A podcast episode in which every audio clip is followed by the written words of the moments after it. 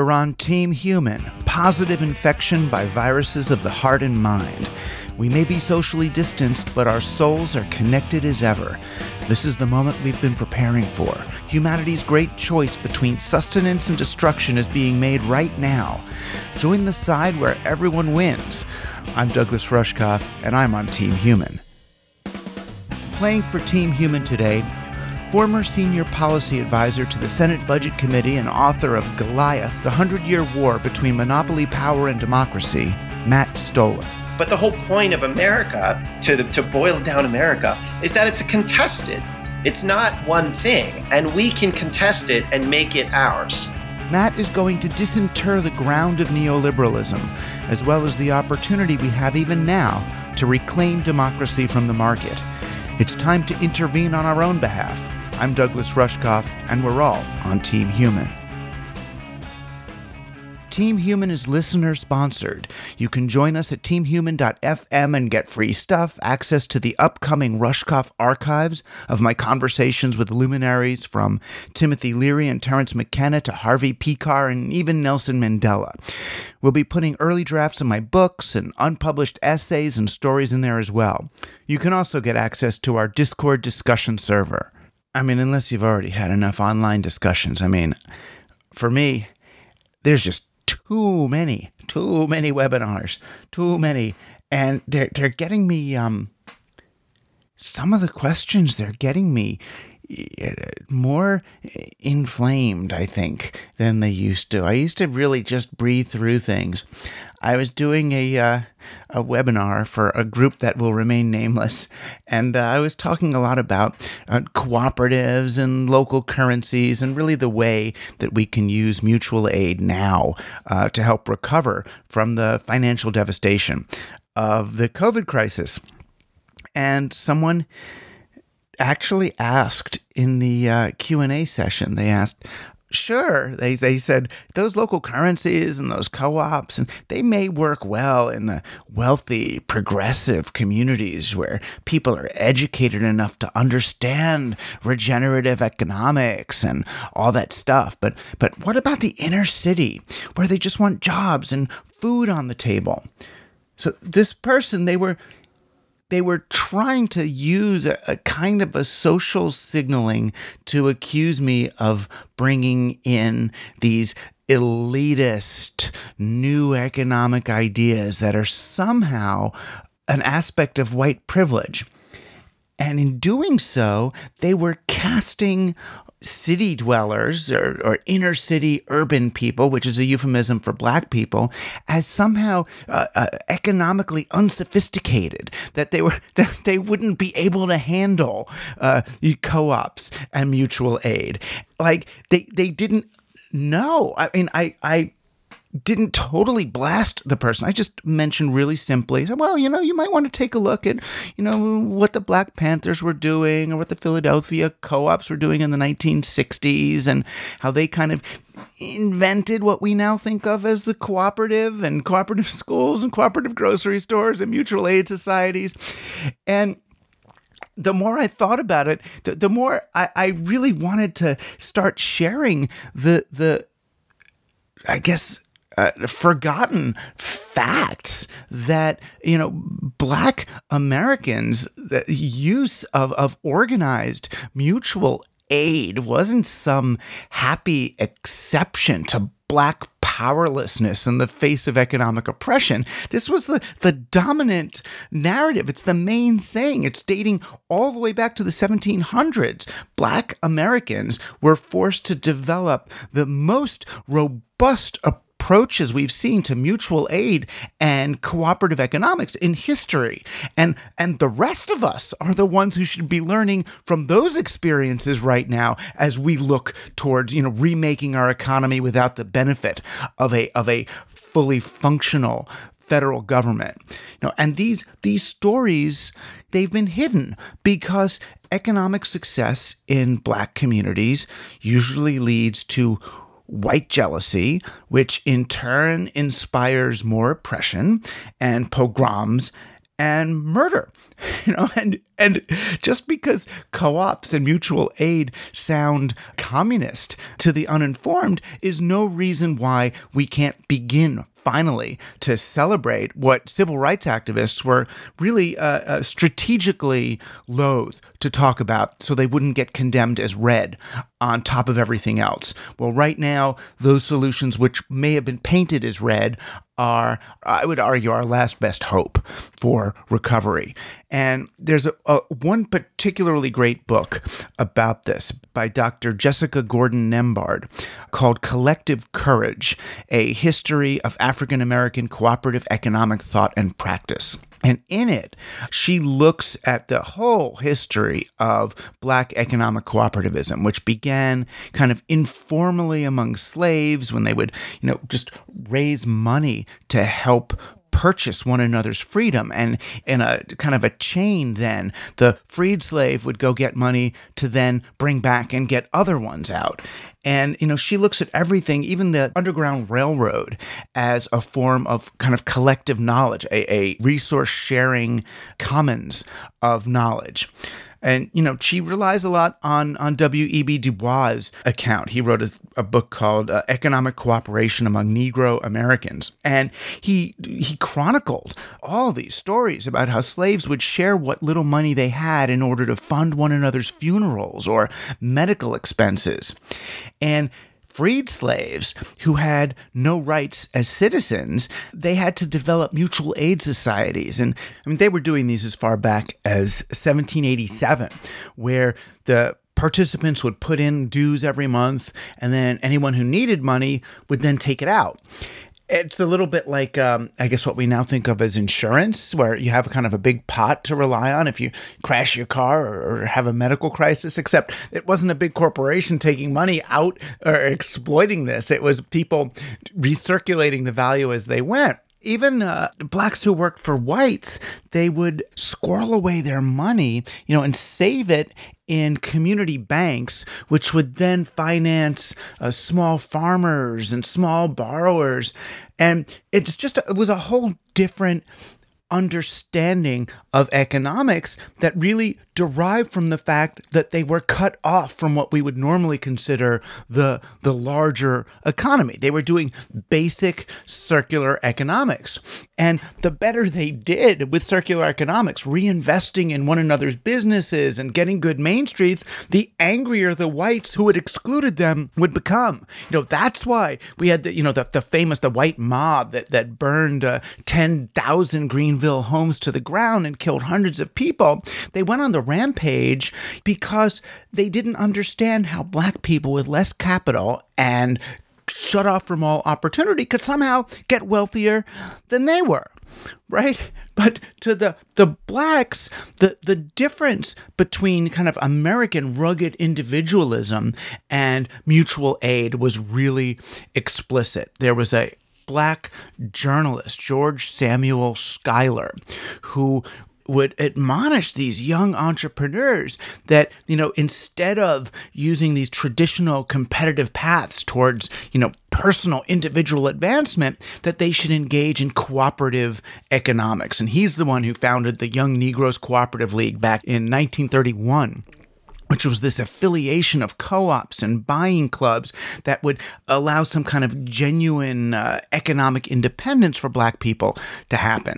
And the more that black businesses were excluded and, and weren't allowed to participate in the broader economy, the more innovative and prosperous they became. So when segregation or, or other kind of legal exclusion prevented them from participating in mainstream markets, the black businesses, they would turn to one another and they ended up with much more resilient, locally grounded, and mutually supportive, sustainable business networks, right?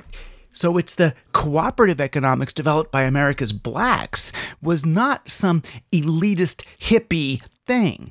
In the South, challenging white economic structures was punishable by, by lynching and death. In, in the McCarthy era, the members of black cooperatives, they were labeled communist and they were jailed.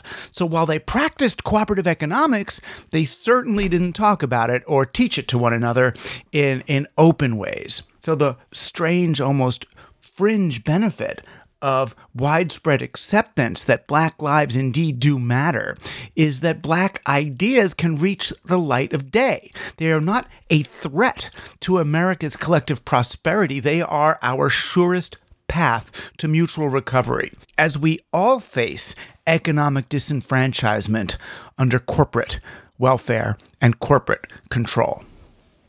To find out more about the history of black economic innovation in America, please do check out Dr. Jessica Gordon Nembhard's book, Collective Courage. I hope to have her as a guest later this summer.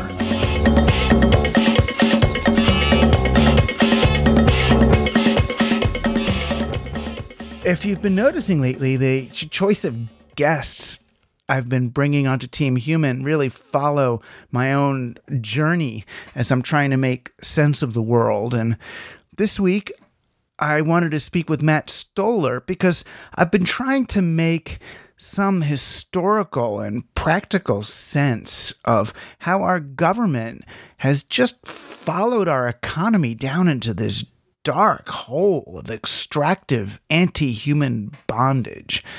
I mean, Sometimes I wonder if neoliberalism is finally willing to consider that black lives matter as much as white ones because white lives and life itself doesn't really matter to a market system anyway.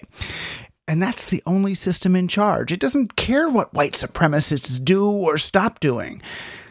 But I digress. Matt Stoller was a senior policy advisor and budget analyst to the Senate Budget Committee. He also worked in the House of Representatives on financial policy, including uh, Dodd Frank and helping at the Federal Reserve and throughout the foreclosure crisis.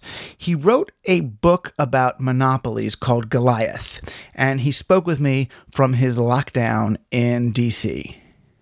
I'm really interested, and I think listeners will be interested too, in you know how you kind of became who you are. Like, how do you get to be working in the you know the, as an advisor and budget analyst to the Senate Budget Committee? Is that by you know getting degrees in economics, or I mean, how did that how did that happen for you? I had kind of a weird path. I started out as a blogger. Then uh, I started to help develop some of the tools for online fundraising and organizing for candidates and then eventually I went to work for a uh, Democrat in, in Congress who was sort of sit, sat more on the left. And he was put on the Financial Services Committee during the crisis. I was the only policy staffer he had hired. And so I said, well, I'll take that portfolio of thinking about the banking system. And then I had to learn about the banking system and the bailouts by really connecting with a whole set of frustrated people who had been in banking or who had been in policy over the last 30 40 years and then and that's kind of how I got my entrance into it. I've been in politics now for over 15 years, and I've really only seen mostly bad decisions made by policymakers. But you know, you look around America, there are nice things here. How did that happen, right? And I wanted to know, and so I I did research, and the people, some of the people that taught me about finances when I was working on on the Hill, uh, they were like, "Look, we were doing this in the '60s, and here's how we did it differently. And that turned me on to this whole tradition of, of anti monopoly populism. It turns out there's this whole lost tradition in American political economy. My book focused on this congressman named Wright Patman, who was very famous for his day. He was in Congress from 1929 to 1976. And he really focused aggressively and successfully on constraining large banks and corporations and special interests, high interest rates, those kinds of things, really corporate power. But he ended up getting, I mean, as you cover, he ended up getting canceled. That's true. That's actually, I think there's a culture of illiberalism on the progressive world right now. A lot of people think that's like a millennial thing, or they think that's because of, you know, certain norms on college campuses that are relatively recent. But I actually think it's mostly related to the counterculture and the counterculture of the 1960s. They are the ones who got who got Patman, and they are the they're corporatists, and they turned away from the traditional arrangement in the Democratic Party, which was to fight against concentrated corporate power. And so we have this corporatist world. We have different flavors of it. There are neoliberals. There's, there's sort of the Clintons. There's, you know, then there's there's the sort of the left variant where the left is always obsessed with sort of the grassroots. You saw Bernie Sanders, and you saw the most conservative senator. They both voted for the CARES Act bailouts. So on on some basic level, the intellectual flaw uh, of not seeing challenging corporate power and concentrated financial power, not seeing that as foundational to democratic politics, I think that's a pretty pervasive intellectual problem, and right. it's not it's not isolated to the right. I mean, it's fundamental left as well. Yeah, I mean, for me, I became aware of this partly because I was, you know, studying the internet and saw the way the internet, which I thought was going to be this revival of distributed, bottom up, anarcho syndicalist cottage industries of kids in their basements with computers, became just a few monopolies. So it kind of forced me to look back at the sort of the economic operating system of corporate capitalism, where it came from, what it did. And then when Obama was becoming president and we saw all these pictures of him reading FDR, I thought, oh my gosh, we're going to get a new new deal that something else is going to happen. But then he goes ahead and just pours money in on the top as if somehow giving more money to banks to lend money to corporations to build factories to give people jobs is going to somehow you know foster a better economy. I mean and it was absurd but i even started to wonder if getting people jobs was itself sort of a misdirected effort. You know, uh, people want stuff and people want work. Is is the problem of not enough jobs a problem that we don't have enough people to do all the work we need, or is it really we don't have a way of justifying letting people have the stuff that's already in abundance? Yeah, I mean, you're you're getting to some important questions. I mean, what Obama did is foundational to what we're doing now. You know, there's a lot of questions about why Obama handled the financial crisis the way that he did. And there was always this very unsatisfying left wing argument that he was, you know, in the pocket of Wall Street. And I don't know him, but I know people around him. And I, I don't I didn't see bribery. No, I don't see that either. I think he believed in what he was doing as economically responsible. I think the other important piece is that Obama was representing the Democratic Party. And it's not like it was just him. Millions of people loved him and loved what he was doing, and Democrats in Congress believed in the same ideas. So this isn't just about. I mean, obviously, he, I think he had a lot of agency and power, but Obama's philosophy comes out of something called uh, affluence, the the politics of affluence that was what you're talking about, which is the difference between stuff and jobs, right? Basically, the first half of the 20th century, if you want to boil down the, the main, one of the main political fights, it was how do you man, manage industrial power? And this was a global struggle. And in the Soviet Union, they said, well, you have this new industrial power of steel and these explosives and railroads and cars and chemicals we're going to socialize that. We're going to put that in the hands of the state, and that was communism. And in the uh, Germany and Japan and Italy and other countries, they said we're going to have the the corporations take over the state and fuse with the state, and that's fascism, right? But we're going to co- we're going to centralize power in both communism and fascism. And then in the United States, we we figured out this kind of third path, which was we are going to displace the robber barons, and we are going to have public institutions not socializing the power, but break, but decentralizing that power. So everybody gets a little bit of piece of property, uh, and we're going to manage some of the larger network institutions by layering stakeholders in different ways. A kind of update of checks and balances. But where we can, we're going to make sure that people have a little bit of property. We'll keep our banks pretty distributed and small, our farms, our retails, and stuff like that. And you're talking about property, even. This is not universal basic income. This is assets. This is your 40 acres. No one ever watched a rented car type of deal, right? Right. Uh, this goes back to the to the Revolutionary War. You know, William Findley and the the whiskey re- rebels. You know, their a- attitude was that wealth in many hands is many checks. That's what William Findley said. Mm-hmm. He was a or, or congressman. And the idea there is the only fundamental way to prevent social corruption. Corruption was they were obsessed with corruption. The revolutionary generation was to make sure that everybody had a little bit, little piece of property, so that you know, yeah, you could be assholes to each other, but you couldn't ultimately have one person dominate. Uh, and you want to have lots of newspapers, you want to have lots of farms, you want to have lots of of, of artisans you don't want to have the, the intermediaries controlling things because that's the way that you eliminate a republic. You know, you go back to a, a kingdom or a, an aristocracy. What they they didn't have the term, but a fascist right. institution. And this is even even Adam Smith was writing about this. Adam Smith was, I mean, Adam Smith's The the Wealth of Nations right. was published in 1776. I mean, this was a transatlantic uh, intellectual struggle. I mean, America was born out of the moment of the Enlightenment, right? And and they knew this, and they were, and this this is the New Dealers were talk, talked about this in the 1930s. And I'm not saying the Enlightenment is good or bad. I'm just saying that's what the right. when, when the United States was formed as an institution. That's the first half of the 20th century, right? That battle over how to contain industrial power, and we fit it into our democracy, imperfect as that may have been and was. And then in the 1950s, the plutocrats sort of strike back right? And they strike back on the right through, I think, what is an increasingly well understood story, which is the Chicago School, Milton Friedman, Robert Bork, those guys. But what I don't think is like particularly uh, acknowledged because it's embarrassing is that they also struck back through the left. And the people that they worked through were the new left, and this was B.C. Wright Mills, uh, but also more centrist types like uh, Richard Hofstadter, who's a historian, and then an economist named John Kenneth Galbraith. And John Kenneth Galbraith wrote a book called American Capitalism 1952. Then he wrote another book called The uh, Affluent Society. This was in 1958.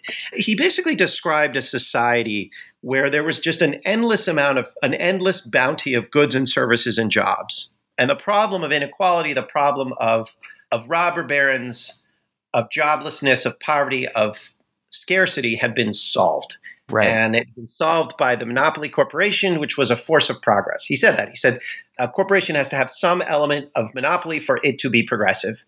And he was a progressive and he was on the left. And he has, in many ways, he structured how Nader thought about the world. He structured how the modern left thought about the world. He and Richard Hofstadter, they created this, this alternative history of America in which they said that all those fights in the first half of the 20th century and the late 19th century between farmers and merchants and railroad barons and stuff, that was all kind of uh, fictional. What was really happening is those farmers, the populists, uh, they had status anxiety because they were Anglo Saxons. Huh. And they were really just worried about the polyglot culture. And they used railroads as a kind of proxy for their own nativism and anti-Semitism and xenophobia. That's so bizarre. I mean, because it, in some ways it's a it's a weird mirror image of what um, leftist politicians do with cultural identity and well that's the point the point is is that they created it right it's not the mirror it's the same thing so hofstadter and galbraith created you know hashtag i'm with her it's just that that's that's how these ideas travel. So I remember reading a while back, like Ezra Klein wrote this essay, being like, you know, I read this guy fascinating work. This guy named John Kenneth Galbraith, and it's exactly right. He has all these ideas about how to deal with you know all of our like social problems. And I was it was really funny because it's like it's like somebody watches Casablanca and is like, Casablanca, I mean, that's so cliched, all the phrases that they're using, you know, it came from Casablanca. Exactly. I took my daughter to a Tennessee Williams play and she's like, oh my God, these are all stereotypes. I'm like, they all came from him, for God's sake. But so people like me who only became conscious like in the era of, say, Clinton, we look at Bill Clinton and saying, oh my God, look how he took the Democratic Party and turned it all neoliberal. You're saying this is way, this is the 50s. This was the, the ground was laid for this way before that. Yeah, I mean, it's Clinton did do that. I mean, like like there's there's always you know there is agency here, and point is is Clinton when he was a college student and a young person, he had Galbraith on his shelf and was reading it. Right, in the 1950s and 60s in and 70s, it would be hard to go into a college a college kid's room and not find a Galbraith book. He had wrote a lot of books. They were beautifully written. They were he was really famous. I don't know, you know, kind of like an intellectual Kim Kardashian type, like something, you know, he's just really like everybody knows him, right? right. And had a massive impact on the way that people th- thought, but also in particularly how the left thought. And the other thing about Galbraith is that he was really against the the war in Vietnam before it was cool to be against the war in Vietnam. And that was a courageous stance to take. He was very close with the Kennedys. He was, you know, very close with the Democratic establishment. He was the Democratic establishment. And he flipped on the war in Vietnam before most most did. And that I think built bought him a lot of credibility with the new left. But in his philosophy though, I mean, the economy has to keep growing right? It's sort of an original long boom, like the Wired magazine idea that the economy will keep growing forever and thus everyone will get rich. If you think about socialism not in the sense of, of a specific way to structure resources, but in a, in a specific vision of history as history has its own rules and logic that just inevitably unspools. And if you know those rules and logic, you can predict everything. Uh-huh. That idea that historians are scientists, that things are just inevitable, that's the way Galbraith saw the economy. He said all of this stuff is inevitable, corporate power is inevitable. Man has no agency over the character of his economic system. And and actually Galbraith in the 19 late 1960s there was a very popular moment that's called convergence theory, which was the idea that the Soviet model and the American model were basically not really different, that the Soviets had these large state-owned companies and the United States had like General Motors, but they were basically the same thing. And you know, democracy was kind of ornamental and irrelevant. What you need was what he called the technostructure, all this weird new agey crap. Right. When you look at neoliberalism, neoliberalism, you know, you've heard the phrase there is no alternative, right? That is another way of saying that history is inevitable and scientific and you can just predict the rules and man has no agency. That's Galbraithian, right? Which it ultimately goes back to Marx in some ways or Weber. It's very similar to the way that the Chicago school people think about the world too, because the Chicago school people think all of the way that corporations operate, that's all inevitable too. They just happen to believe that like they have a different characterization of what society should look like. But they both, the Galbraithian sort of statist left and the libertarian right, believe in a world without power, in a world in which everything is inevitable, and they really have no place for democratic forces to structure resource allocation in markets. And is that partly because they're accepting sort of centralized interest based currency as just an economic given? Because I keep going back to the late Middle Ages where, you know, we had the beginnings of these local markets and people were using, you know, local market monies that would expire at the end of the day. And, you know, the invention of the chartered monopoly and the invention of central currency pretty much came at the same time as a way to stamp out that, that more circular or circulatory economic activity and to promote, you know, now everyone has to work a job for one of the chartered monopolies instead of having their own business. And everyone has to borrow money from the central treasury in order to do business and pay it back at interest. So we have to grow the economy and we've got to go take over other places and and and somehow find new growth. I think what we saw with Clinton in the 90s and then Obama was a, an acceptance that they had very little agency over right. the character of an economic system. You know, and and also the the 1970s, the creation of neoliberalism that when they overthrew Wright Patman, you know, that was Bill Clinton's generation, right? They hated the New Deal.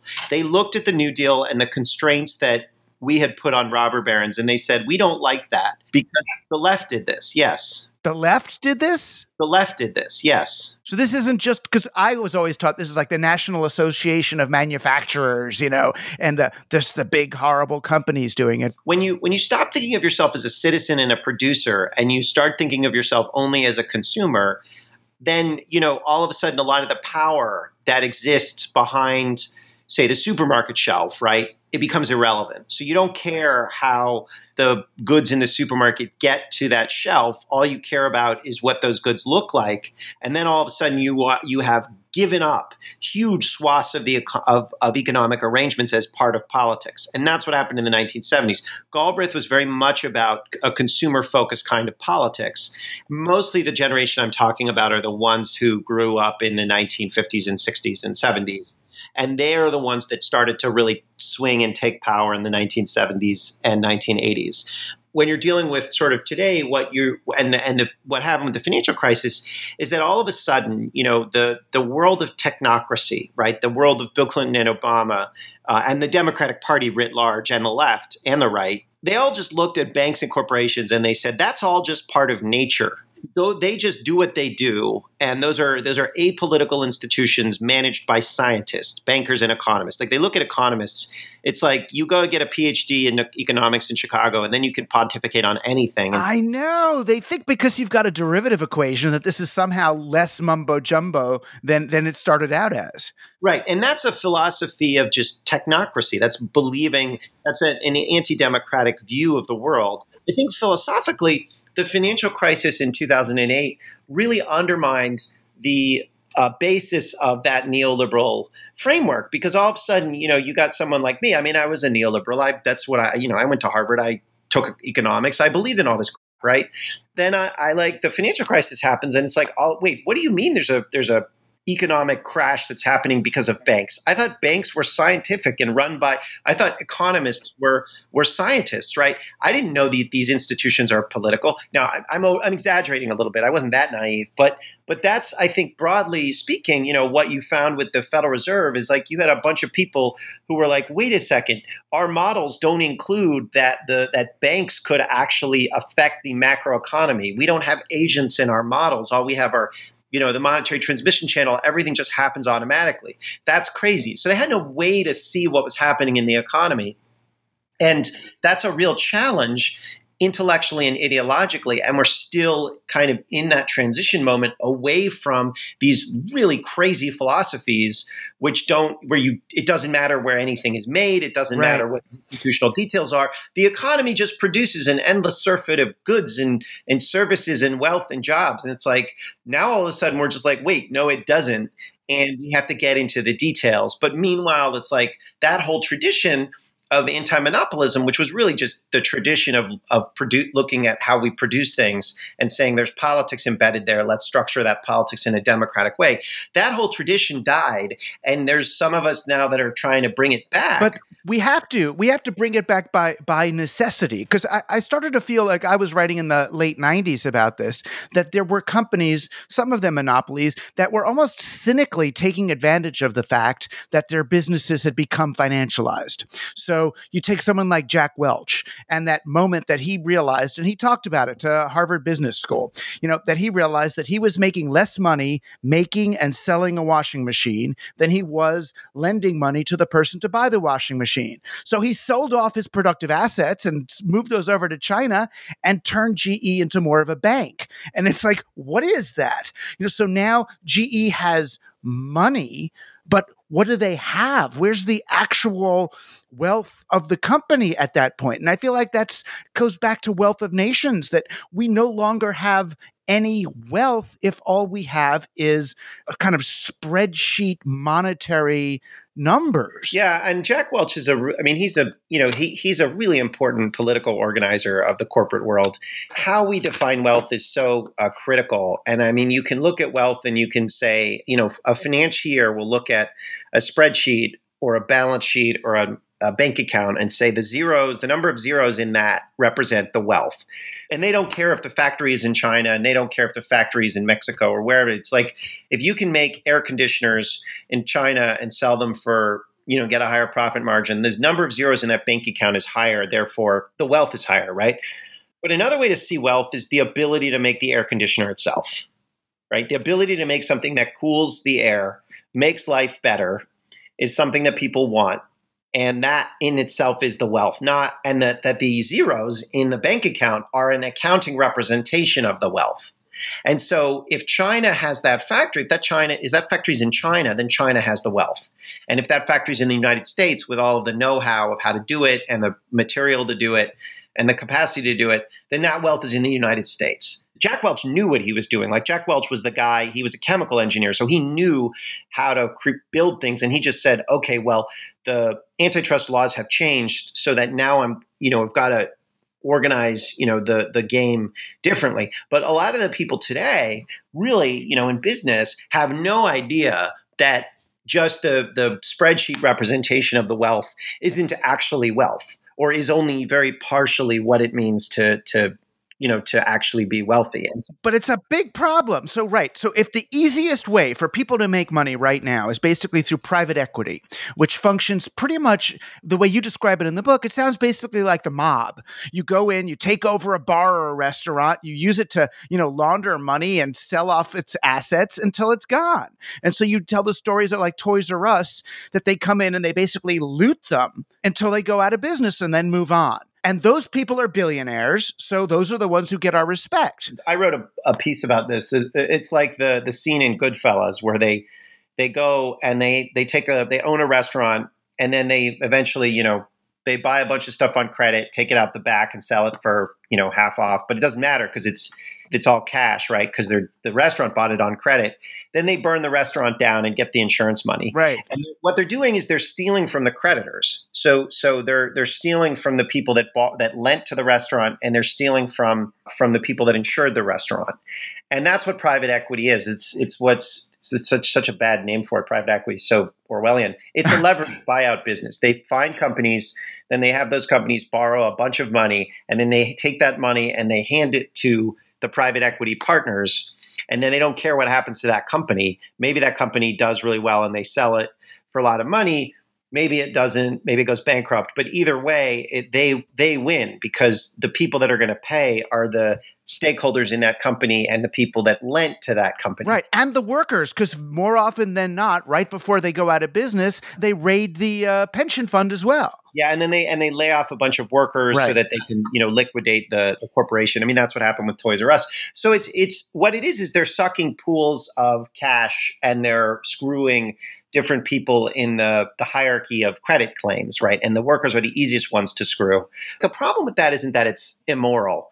A lot of things are immoral. The problem with that is that it's stupid. It's that it's destructive. And that ultimately what ends up happening is you can't build medical equipment in a pandemic. Right. Right. And what is wealth if not the ability to build medical equipment when you need it? And we can't do that because we have an economy that's increasingly run by people that know how to steal in clever ways. You know, and I'm noticing more and more people like you who are in private equity or who are in, you know, they're a lot of ex military or in technology, and they're angry and frustrated at this at the same things that you and I are, which are confusion of wealth and actual wealth.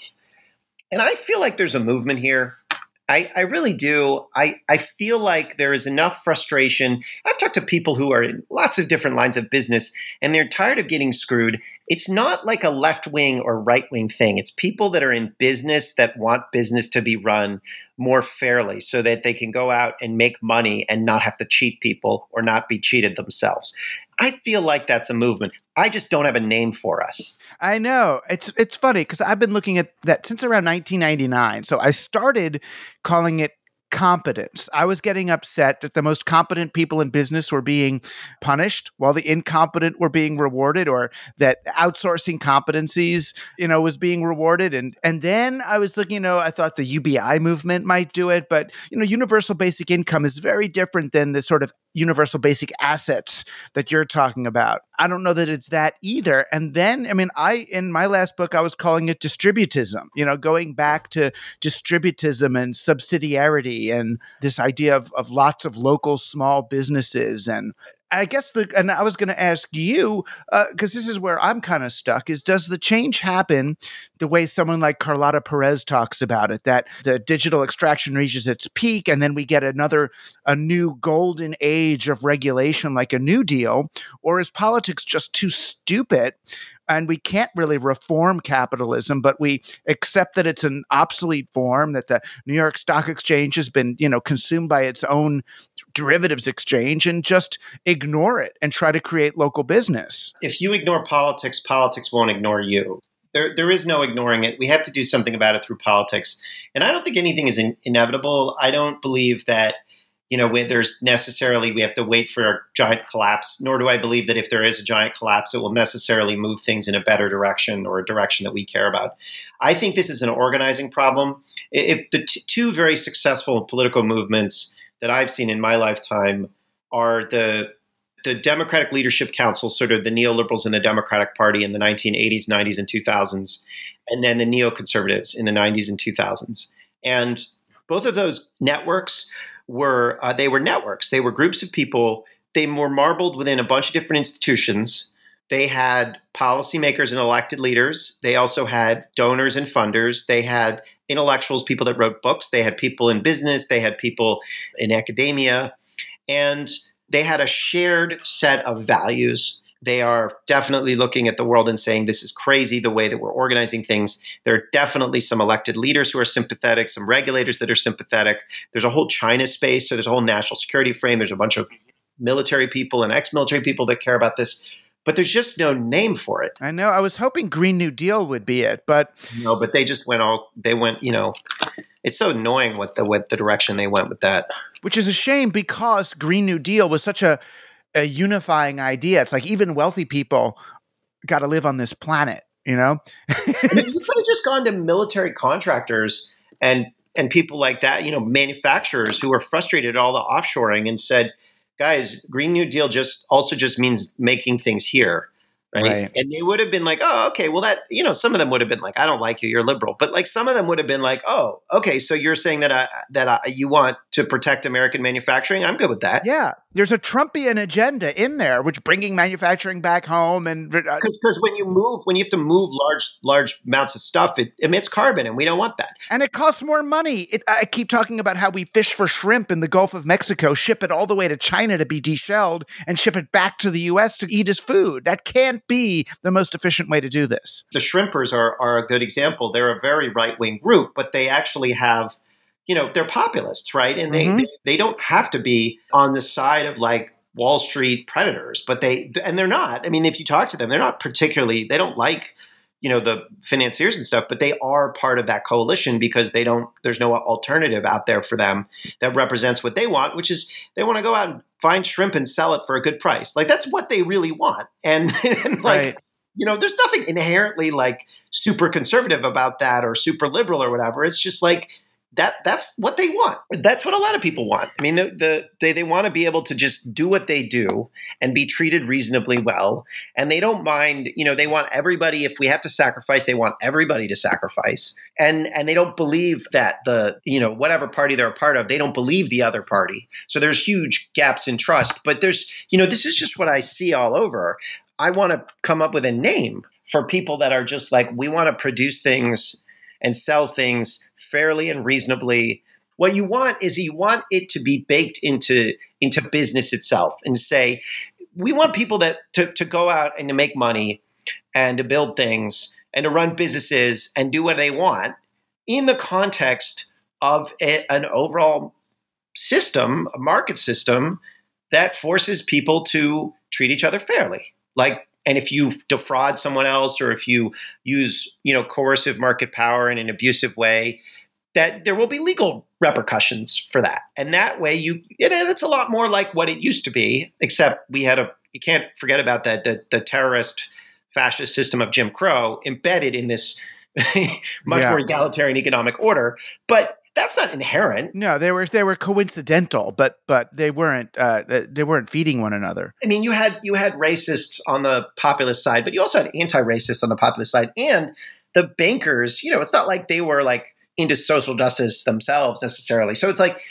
it gets very complicated. But the point is, is that like I think if you if we are if we were able to create uh, like really bring out, I think the a movement that is starting to get to sort of move away, you know, from I think a lot of the the mistrust, right? The mistrust and the the basic disinterest in details of business and institutions. We need a movement that's open-minded and curious and wants to know how to run things well. And that that's to your point about competence, but it's more than competence because competence is a is it sort of, sort of seems like a neutral, a little bit of a neutral value and you can be competent in many different things. It's more it's more that the people that do the work should control the work. Well that was i mean it was where i ended throwing rocks at the google bus was calling for digital distributism you right. know to sort of to to retrieve the idea of distributism from belloc and chesterton the idea that workers should own the means of production rather than redistributing the spoils of capitalism after the fact. We pre-distribute the means of production before the fact. Not that distributism is a is a catchy word but it's better better than democratic socialism. I don't love distributism because it's hard to say I'm a distributist. Yeah. It's a hard word to say. But the point is right. You know, I mean, I, I never liked the word democratic socialism in the first place because what they're really trying to say is that they are, they want to get the like cool radical element of socialism, but then they want to like put democratic in front of it so they don't have to deal with the legacy of socialism, which is right. about nationalizing the means of production. And it's very annoying. And it's like this habit on the left to like come up with a word that sounds radical and scary and so that they can be cool. And then when someone's like, I don't like that radical and scary thing, then say, oh, well, that's not what it means. And it's just like, shut up. You're just being uh, annoying. You know what you were doing, right? like, um, like you're just being manipulative. So Right. there is a radicalism in America. It's just a radicalism of of the American Revolution, of the Civil War, of you know, of the populists. Um, and you can you can reach to that tradition. You don't have to go to Europe. I mean, democratic socialism is basically the tradition of post-war um, European countries that we that New Dealers imposed on them. Right after World War II, the U.S. rebuilt Europe and put together lots of political systems in concert with democratic allies within those countries, and that, that created a lot of the the politics of social democracy in Europe, or, or emphasized it. So it's like weird to go over to Europe and import something a dumb name that is an un, like a basically alien to America that actually represents New Deal populism. And why not just go to the stuff that's American, right? It's the same. It's a very similar concept, except that it's just you know you you can put a flag pin on. You can be like rah rah America, and these ideas of egalitarianism and the Enlightenment. I mean, why not just claim those values, right? Like that's that's Right. kind of where people are. You know, one way to see the American experiment is as that. It's not the only way, but the whole point of America, to the, to boil down America, is that it's a contested. It's not one thing, and we can contest it and make it ours. Right. Do you see, because I've got a lot of um, listeners who are struggling with small businesses, whether they've got a, a bakery or a bike shop or a restaurant, um, and not just because of COVID, but because they're trying to function in a landscape that seems designed more to deliver interest to banks than to allow a small business to run at a sustainable level. Do you have a- any advice for them? It's it's so hard to manage a payroll and just to operate at a normal scaled local level without franchising and growing and building. Is there uh, not that there's a secret formula, but do you see something coming back whether it's guilds or apprenticeships or you know a 3 or 4 person business just seems so doomed right now. there's a lot of ways to fix our business structures. I think co-ops are really useful. So uh, are, there are a lot of independent hardware stores, and the reason is because the central purchasing and distribution is done through a co-op. Right through Ace or yeah. You know, that's essentially a franchise, except it's a franchise owned by the franchisees. So you get the scale economics, but you also have the independent ownership. And in a lot of ways, you can look at private equity or you can look at monopolies as kind of a form of co-op that are run uh, for the benefit of financiers and manipulators Uh-huh. Yeah. like what you can do is you can socialize the parts of these industrial structures that demand huge amounts of scale so at&t being a regulated monopoly is sort of a form of socialization um, or you can create competition or whatever but basically you can find ways of distributing power. And i think that that's it's it's quite doable. Amazon as an institution is an amazing opportunity for all sorts of people to sell or to buy but the way that they organize their business ends up undermining and, and interfering with the desire of all of these people to buy and sell from each other. So there are a number of laws that you could use to prevent Amazon from doing that. And then if you did that, you would have more of a situation like eBay, which I think is much more, it's a much healthier market where you have a whole bunch of people that are buying and selling who couldn't do that before this is the original internet, right? Or this is the podcasting world, or, or like the craft beer world. It's like you can have small businesses. You just have to build public policies that protect them and that prevent them from being dominated by monopolists. Right. Well, if you ever run for anything, you've got my vote.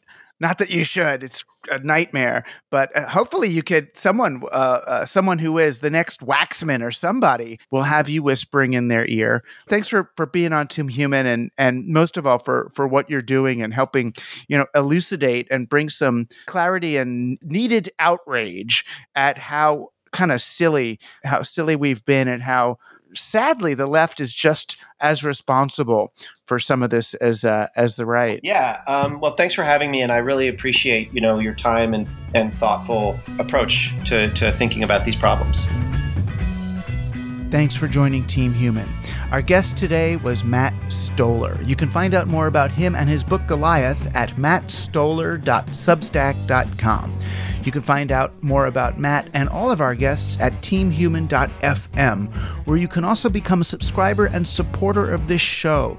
Join members of the team like Alex Muir, Colette St. John, Nick Hurd, and Marcus Squirrel, and play with us on the Team Human Discord. Get free stuff and soon access to the Rushkoff archive of audio and video interviews, manuscripts, articles, and strange things never heard or seen by anyone but me.